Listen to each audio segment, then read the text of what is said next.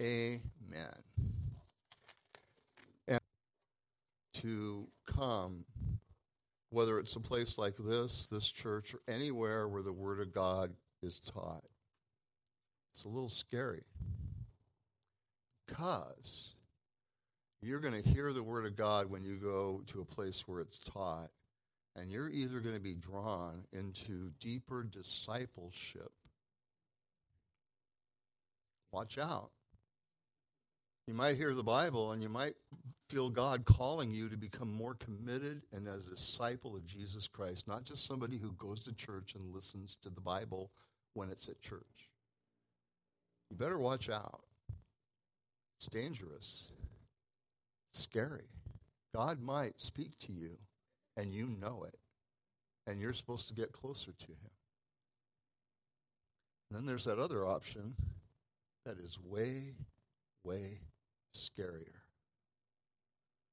And that is that you become inoculated.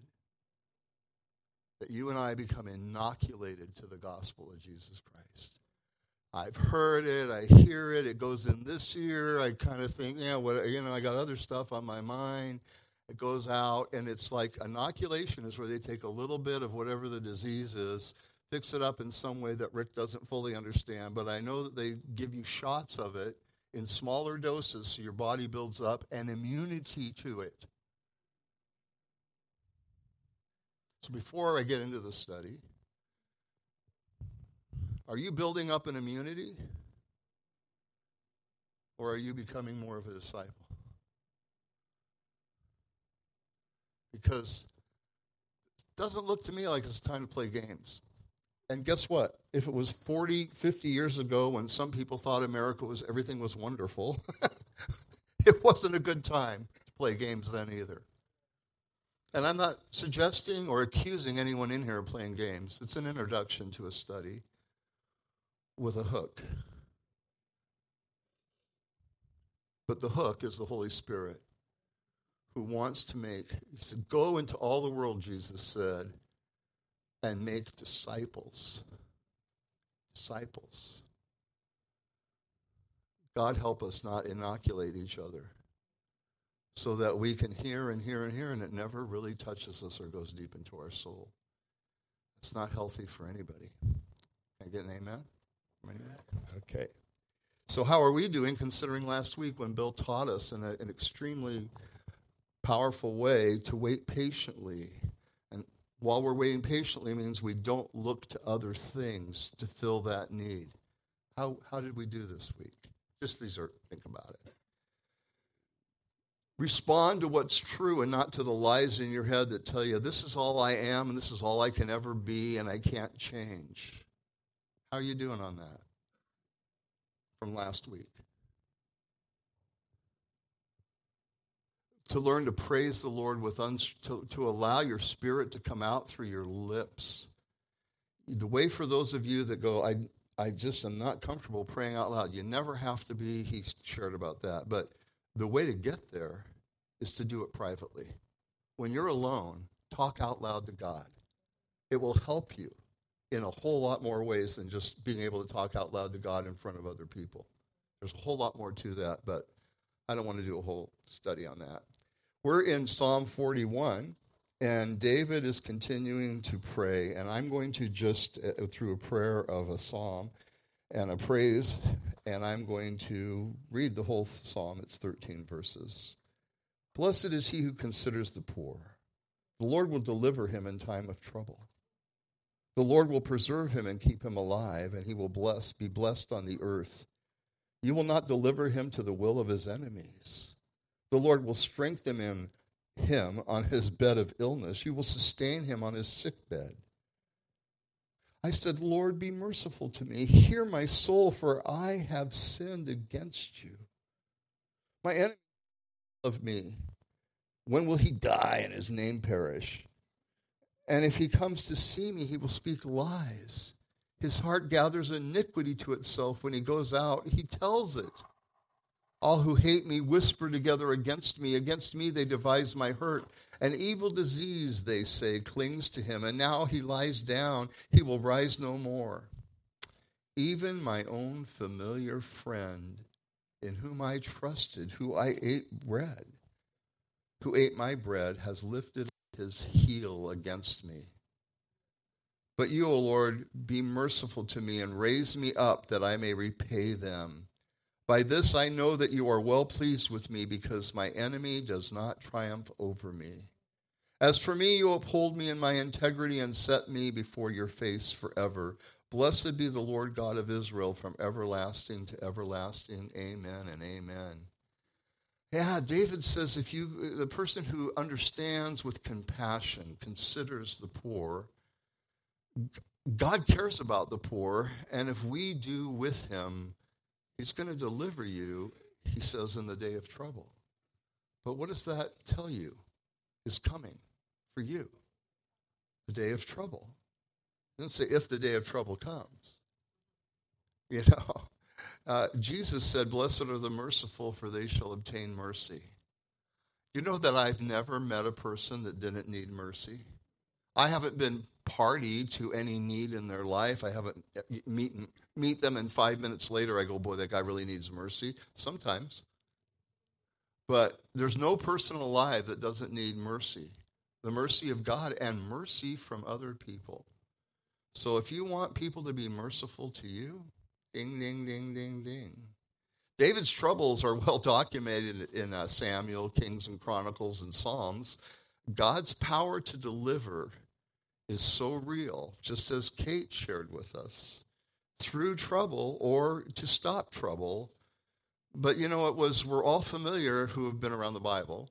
Shadrach, Meshach, and Abednego, who said to the Nebuchadnezzar, who was going to throw them in the fire if they didn't bow to his statue, Our God will deliver us, but even if he doesn't, we're not bowing. Which means they believed and understood there was an ultimate deliverance. The deliverance didn't mean my God has to save me from the fire. It meant my God will save me even if I burn in the fire. That's, that's the bigger God. That's the real God. And so, again, uh, David in 4 through 13, as we read after that, he, he's also, again, falsely attacking him. People are surrounding him, but they're surrounding him on the basis of his own sin that he's acknowledging. I'm so glad that David received what Isaiah 55 3 declares to us the sure mercies of David. Incline your ear and come to me. Hear, and your soul shall live, and I will make an everlasting covenant with you. The sure mercies of David. Now, Paul quotes that again God's promise to David that the Messiah would come through his loins, his uh, generations, and would sit on the throne ruling the, the world, Israel, everything. The Messiah would come through David, but also Paul quotes this in Acts 13 when he's in Antioch, Pisidia. Those of you who've been to the other Antioch, it's Pisidia. And, uh, and uh, he says, he talks about the sure mercies of David, and he says, God showed this in raising Jesus from the dead. The resurrection of Jesus Christ, he rose for our justification. There's a lot of reasons Jesus rose. He couldn't be kept in the grave but he rose for our justification. And so that's the sure mercies of David. You're going to rise too. And sin won't bring you down and destroy you because of the mercy and grace of God through Jesus Christ. God was for David, he delivered him. But he delivered him when David's son, Absalom, rebelled against him.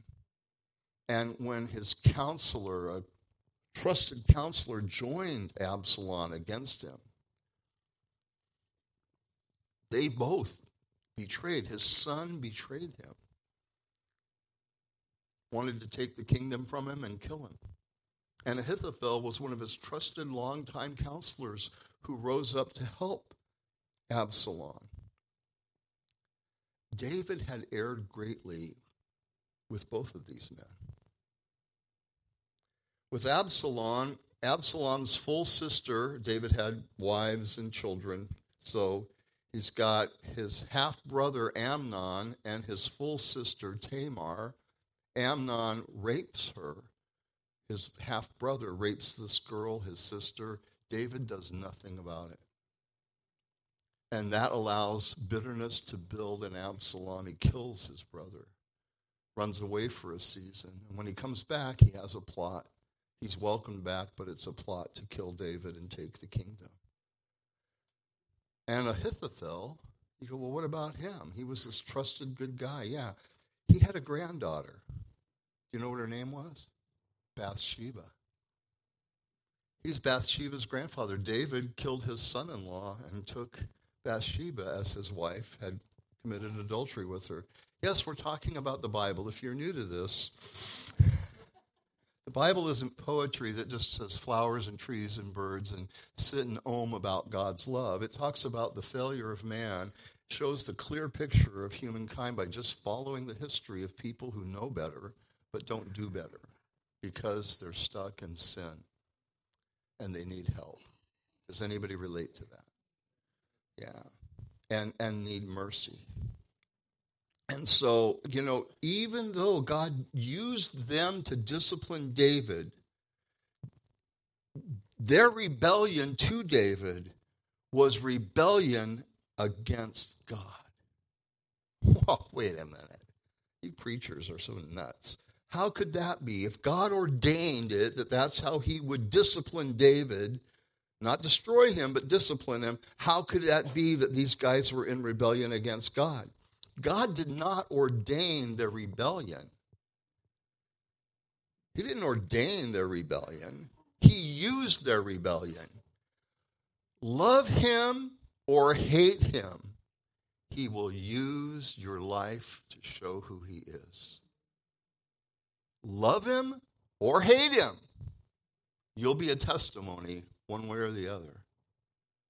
And so they were hating God in their hatred for David.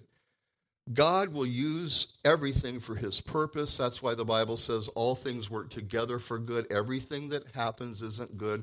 When people say all things happen for a reason with no explanation, it's like it isn't God made Ben get burned by the fire, by the hot tea.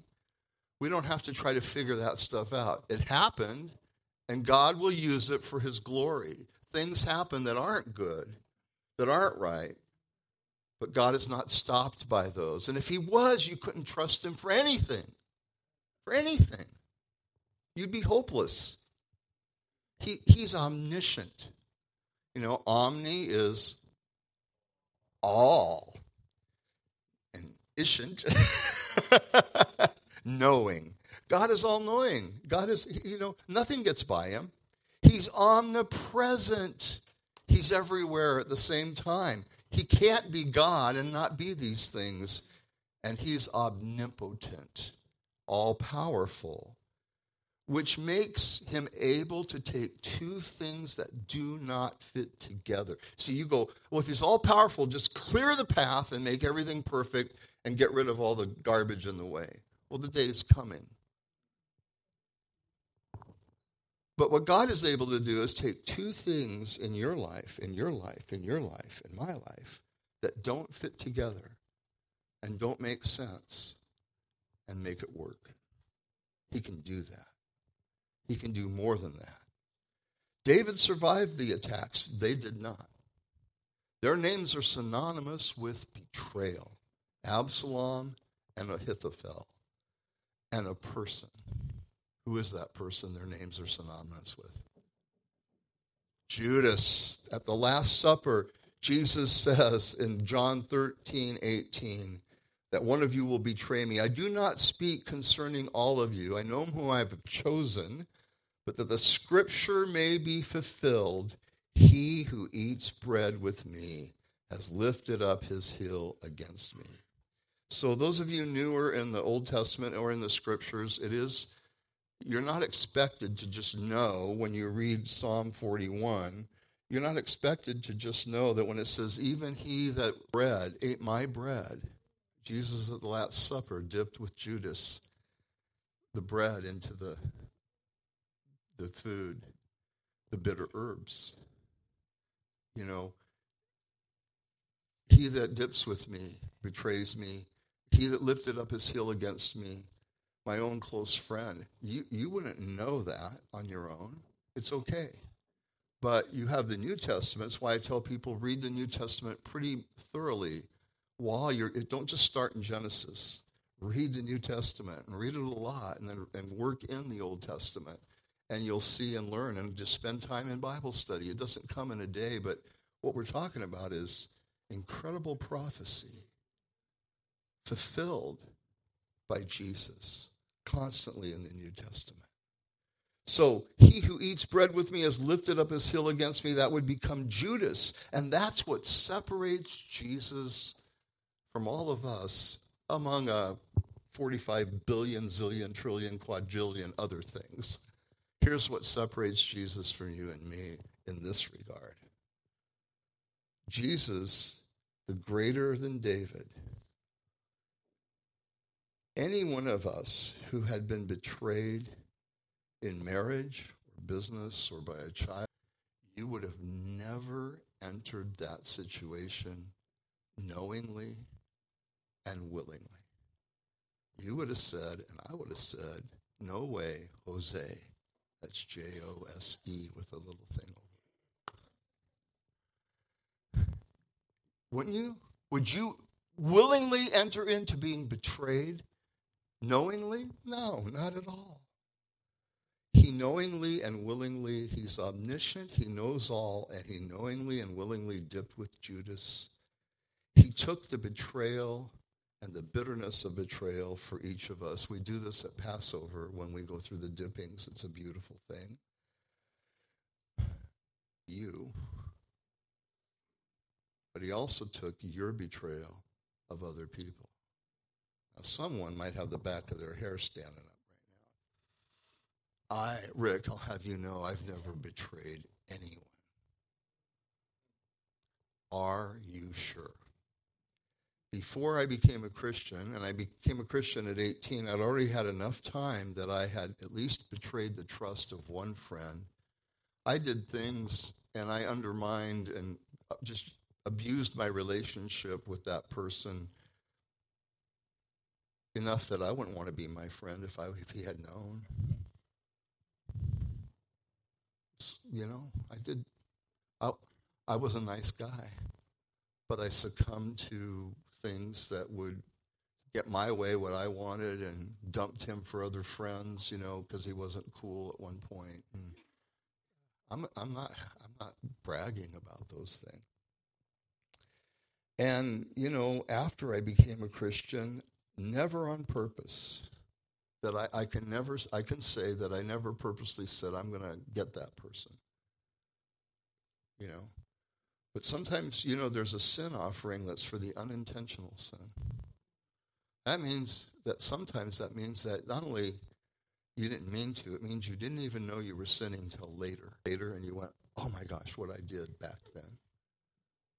I bet you have. I'm looking at you. I'll look at every eyeball here and say, "You've done it." Whether you know it or not, you've done it. And I did it.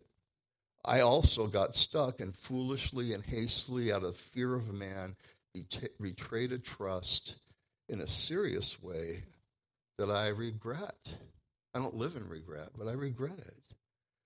I'm so thankful for the sure mercies of David that I am forgiven. And every communion reminds me and reminds us that our greatest failure we can think, the greatest failure in our lives, until you come to that clarity between you and God, you'll probably be kind of stuck. Because the cross is where we find this deliverance, and it's only at the cross where we find this deliverance. Once you've tasted of God's sure mercy, you just want more. If you've really tasted it, really tasted it, really tasted it, you want more. But I'm getting ahead of myself. Psalm 42. Excuse me. Also fairly short. As the deer pants for the water brook, so pants my soul for you, O God. My soul thirsts for God, for the living God. When shall I come and appear before you or before God? My tears have been my food day and night, while they continually say to me, Where is your God? Hey, this isn't David. This is the sons of Korah. He's not the only one that felt this way. When I remember these things, I pour out my soul within me, for I used to go with the multitude. I went with them to the house of God with the voice of joy and praise, with the multitude that kept the pilgrim feast. Why are you cast down, O my soul? Why are you disquieted within me? Hope in God, for I shall yet. Oh my God, my soul is cast down within me. Therefore, I will remember you from the land of the Jordan and from the heights of Hermon, from the hill Mizar. Deep calls unto deep at the noise of your waterfalls. All your waves and billows have gone over me. The voice will command his loving kindness in the daytime, and in the night his song shall be with me, a prayer to the God of my life. I will say to God, my rock, why have you forgotten me? Why do I go mourning because of the oppression of the enemy?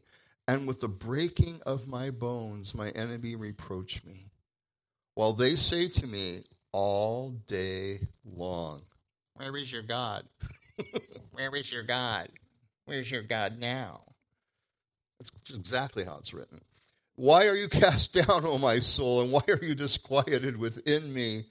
Hope in God, for I shall yet praise him, the help of my countenance and my God. Don't know if I can do this justice in a short time, and I only want to take a short time, but the sons of Korah, uh, they joined David in, their, in his suffering. You know, when you're really, really, really, when a deer or a dog or a cat, even, or any animal or a human is really, really, really, really, really thirsty, there's only one answer.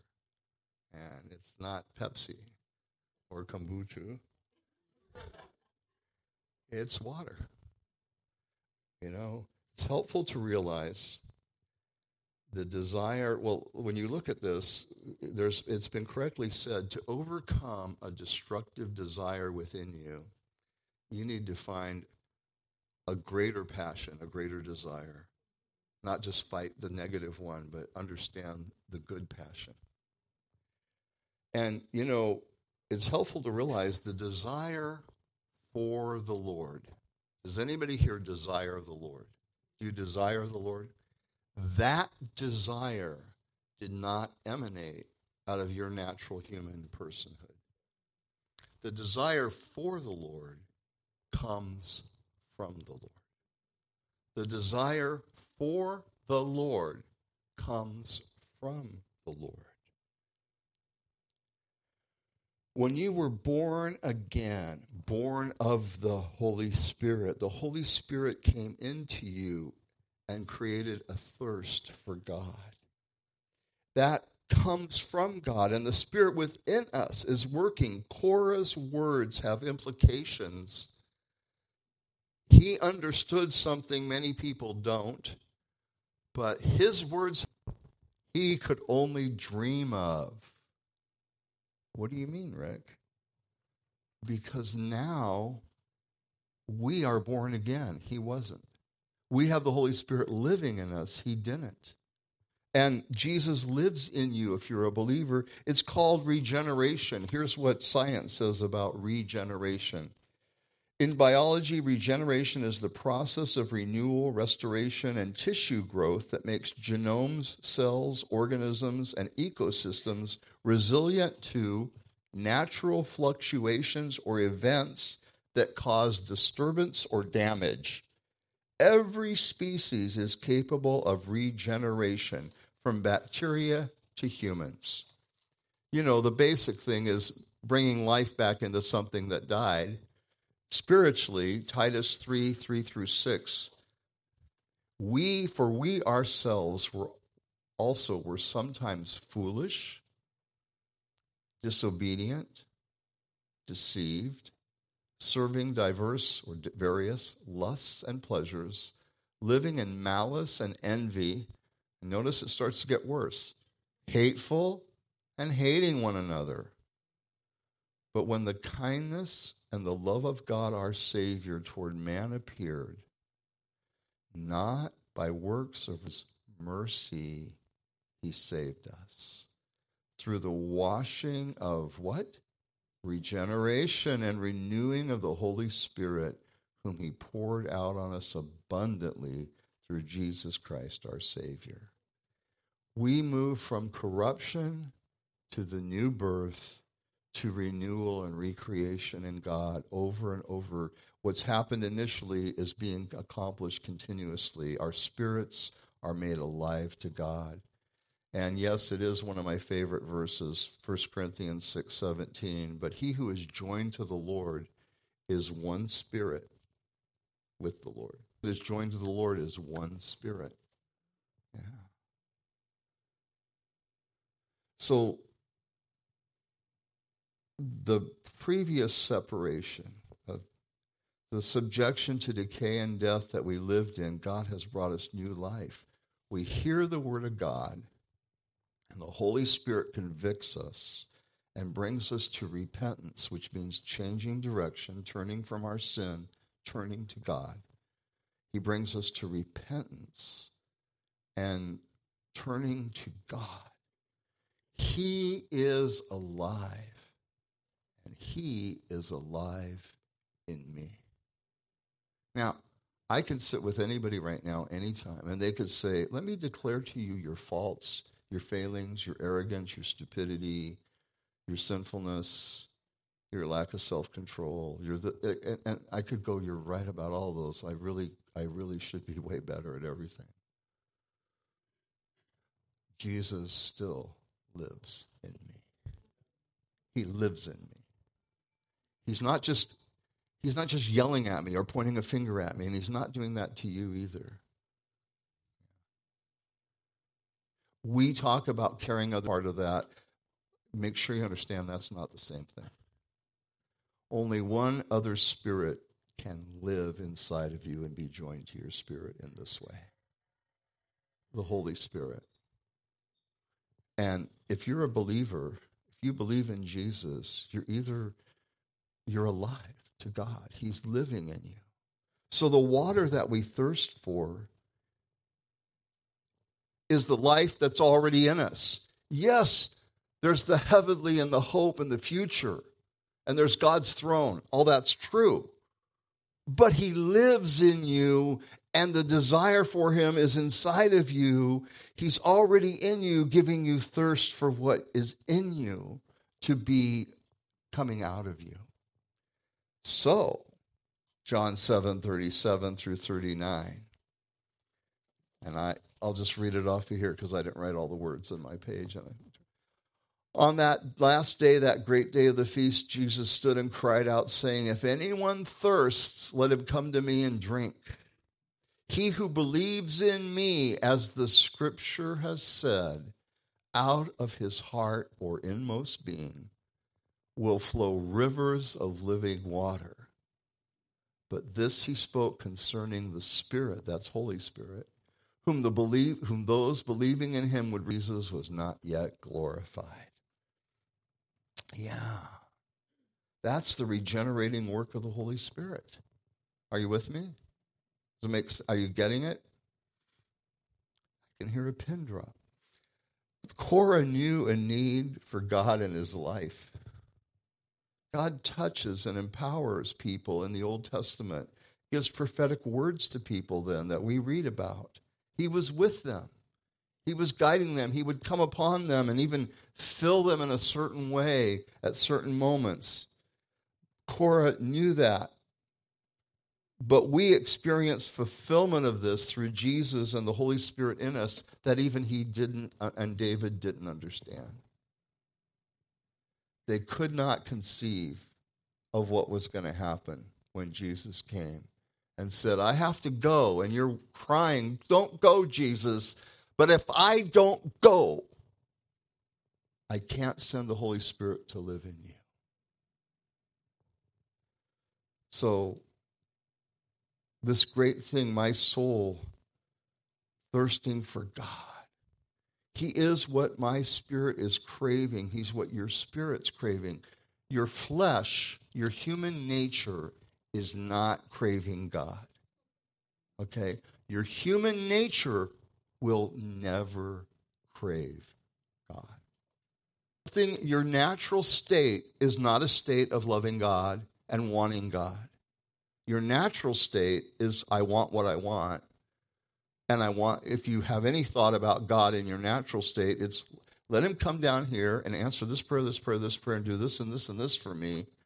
Then get back in your bottle till I need you again. That's your natural state. He's your genie. He doesn't work very well that way. He doesn't spend 6,000 years in a bottle. Crick in the neck. It's allowed. All right, so. But your spirit, your spirit knows everything the Bible's telling you. Your spirit actually knows it. We, we just haven't learned to listen to our spirits and to allow our spirits in the union we have with God to overwhelm us. We have to we have to fight a battle for it. Paul did, so and we have to learn to trust him and believe him. Your spirit grows in its capacity, or and I don't know how to say it. Your your your inner person grows in being able to cling to and hold on to the Lord and want Him more than you want. And that's what He's doing in your life if you're a believer.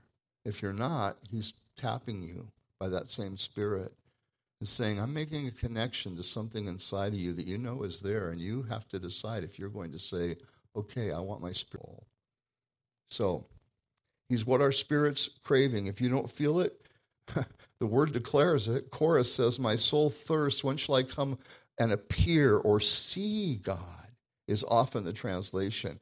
And he explains what brought him to this thirst for God. In the rest of the chapter, often we, until we have come to frustration in our lives, and I know you don't want to hear this. I know you don't want to hear this. I love getting up and telling people things they don't want to hear. It makes you feel powerful. But I'm actually sitting there with you. I don't want to hear this. In the flesh. My flesh doesn't want to hear it. My human nature. But often until we come to such frustration in our lives, such an end of self, an end of self help, until then we won't embrace the thirst for God. Notice he says, I used to go. I used to go with them because you can go up and down too in this, can't you? I used to go with them to the feast three times a year. Every Jew was required to go, every male Jew, to, to the temple, to Jerusalem, and worship there. And he's talking about those specific things. Can be even other feasts and more times going to the temple, going among the people of God. I used to go, but I stopped. How many people do you know used to go, but they stopped.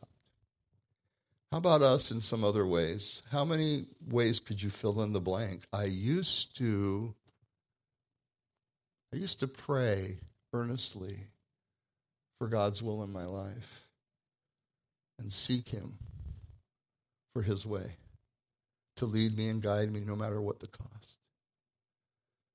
I used to pray that song, My life is yours, my life is yours, take it all. I used to pray that from an earnest heart. I used to. I used to. I used to read the Bible and ask God to open my heart, friend or somebody who knew better, or I'd pray about it and keep reading. I, I used to. I used to.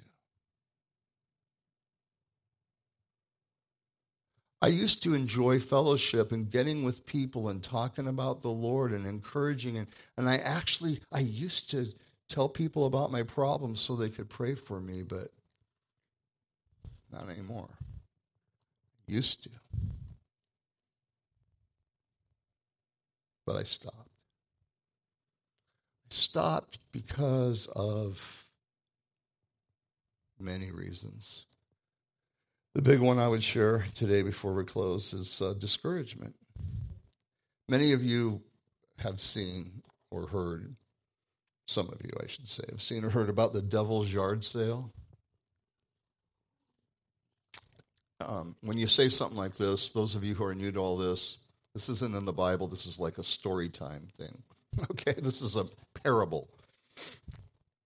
Devil's yard sale. Satan put out some of his best, shiniest, wildest items, and many demons showed up to find a deal, and they were They were all clearly marked and really sparkly in colors. And there it was with a clear marking lust, $100. Resentment, $400. Pride, $600. But over in the corner under a tree over on the side of the yard, this broken down kind of wooden looking thing that looked like it was old and, and had no real value or usefulness had a price tag on it for uh, 2500 bucks. And uh, the, the, demons come up to Satan, What is this thing and why is it so expensive more than all these other uh, uh, tools you have? And he goes, Oh, that's because this one flies under the radar. This one, when all those other things, when you can't get people to be angry, you can't get them to chase after lusts and desires, this one will always work. Discouragement. It'll stop them dead in their tracks. They'll just stop. Discouragement. Yeah. In verse six, he says, six, he says, I remember. And he talks about the Jordan Valley and the Hermon Heights and Mizar, the small hill. Bill pointed over at me as they were singing about from the heights of the mountains, because we had just, I had prayed that in in the prayer time beforehand that no matter where you are, at the heights of high or in the lows of low, if it's a small problem or a big problem, if it's a small blessing, a big blessing, if you're in the Jordan, if you're under these waterfalls, wherever you are in all struggles or good, God is omnipresent. He's with you. And he will be with you in your difficulties when his countenance, which is uh, another way of saying his face, looking into his eyes, seeing his face there were people who looked right into Jesus' eyes and still hated him and did all that. But when the movies depict Jesus with his eyes and touching people by his face, it's not such a bad thing. That does happen. We don't see the face of Jesus, but he did.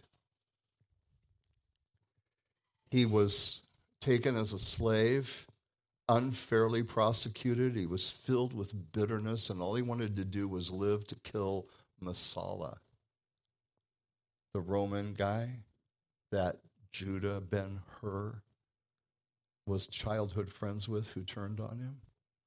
If you haven't seen the movie Ben Hur 1959, it's all about Jesus. If you've seen it and you go, huh? Go watch it. Go watch it. It's, it won't say it's all about Jesus till you get to Jesus and what happens from there.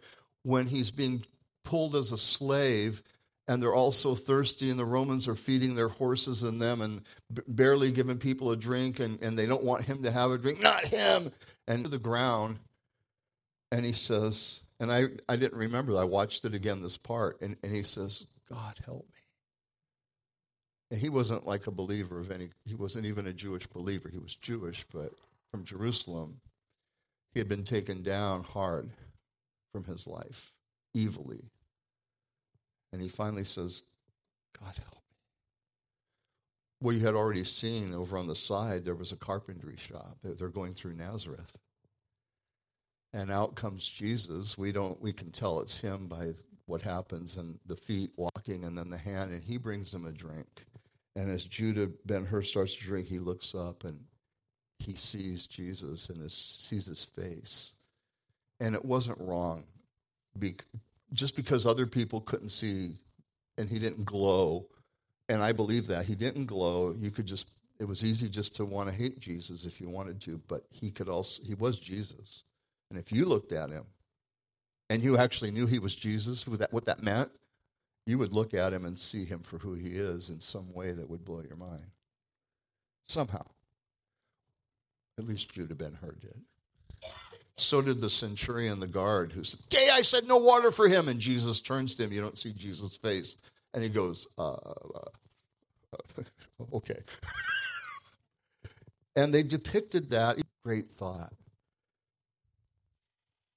To turn to God in your difficulty. You know, I will still praise him again and again, more and more, who is my help. Whether your own bitterness or the bitterness of betrayal against you or any difficulty you have, we have an eternal source, a heavenly source, the real deal, and he also lives within you if you're a believer.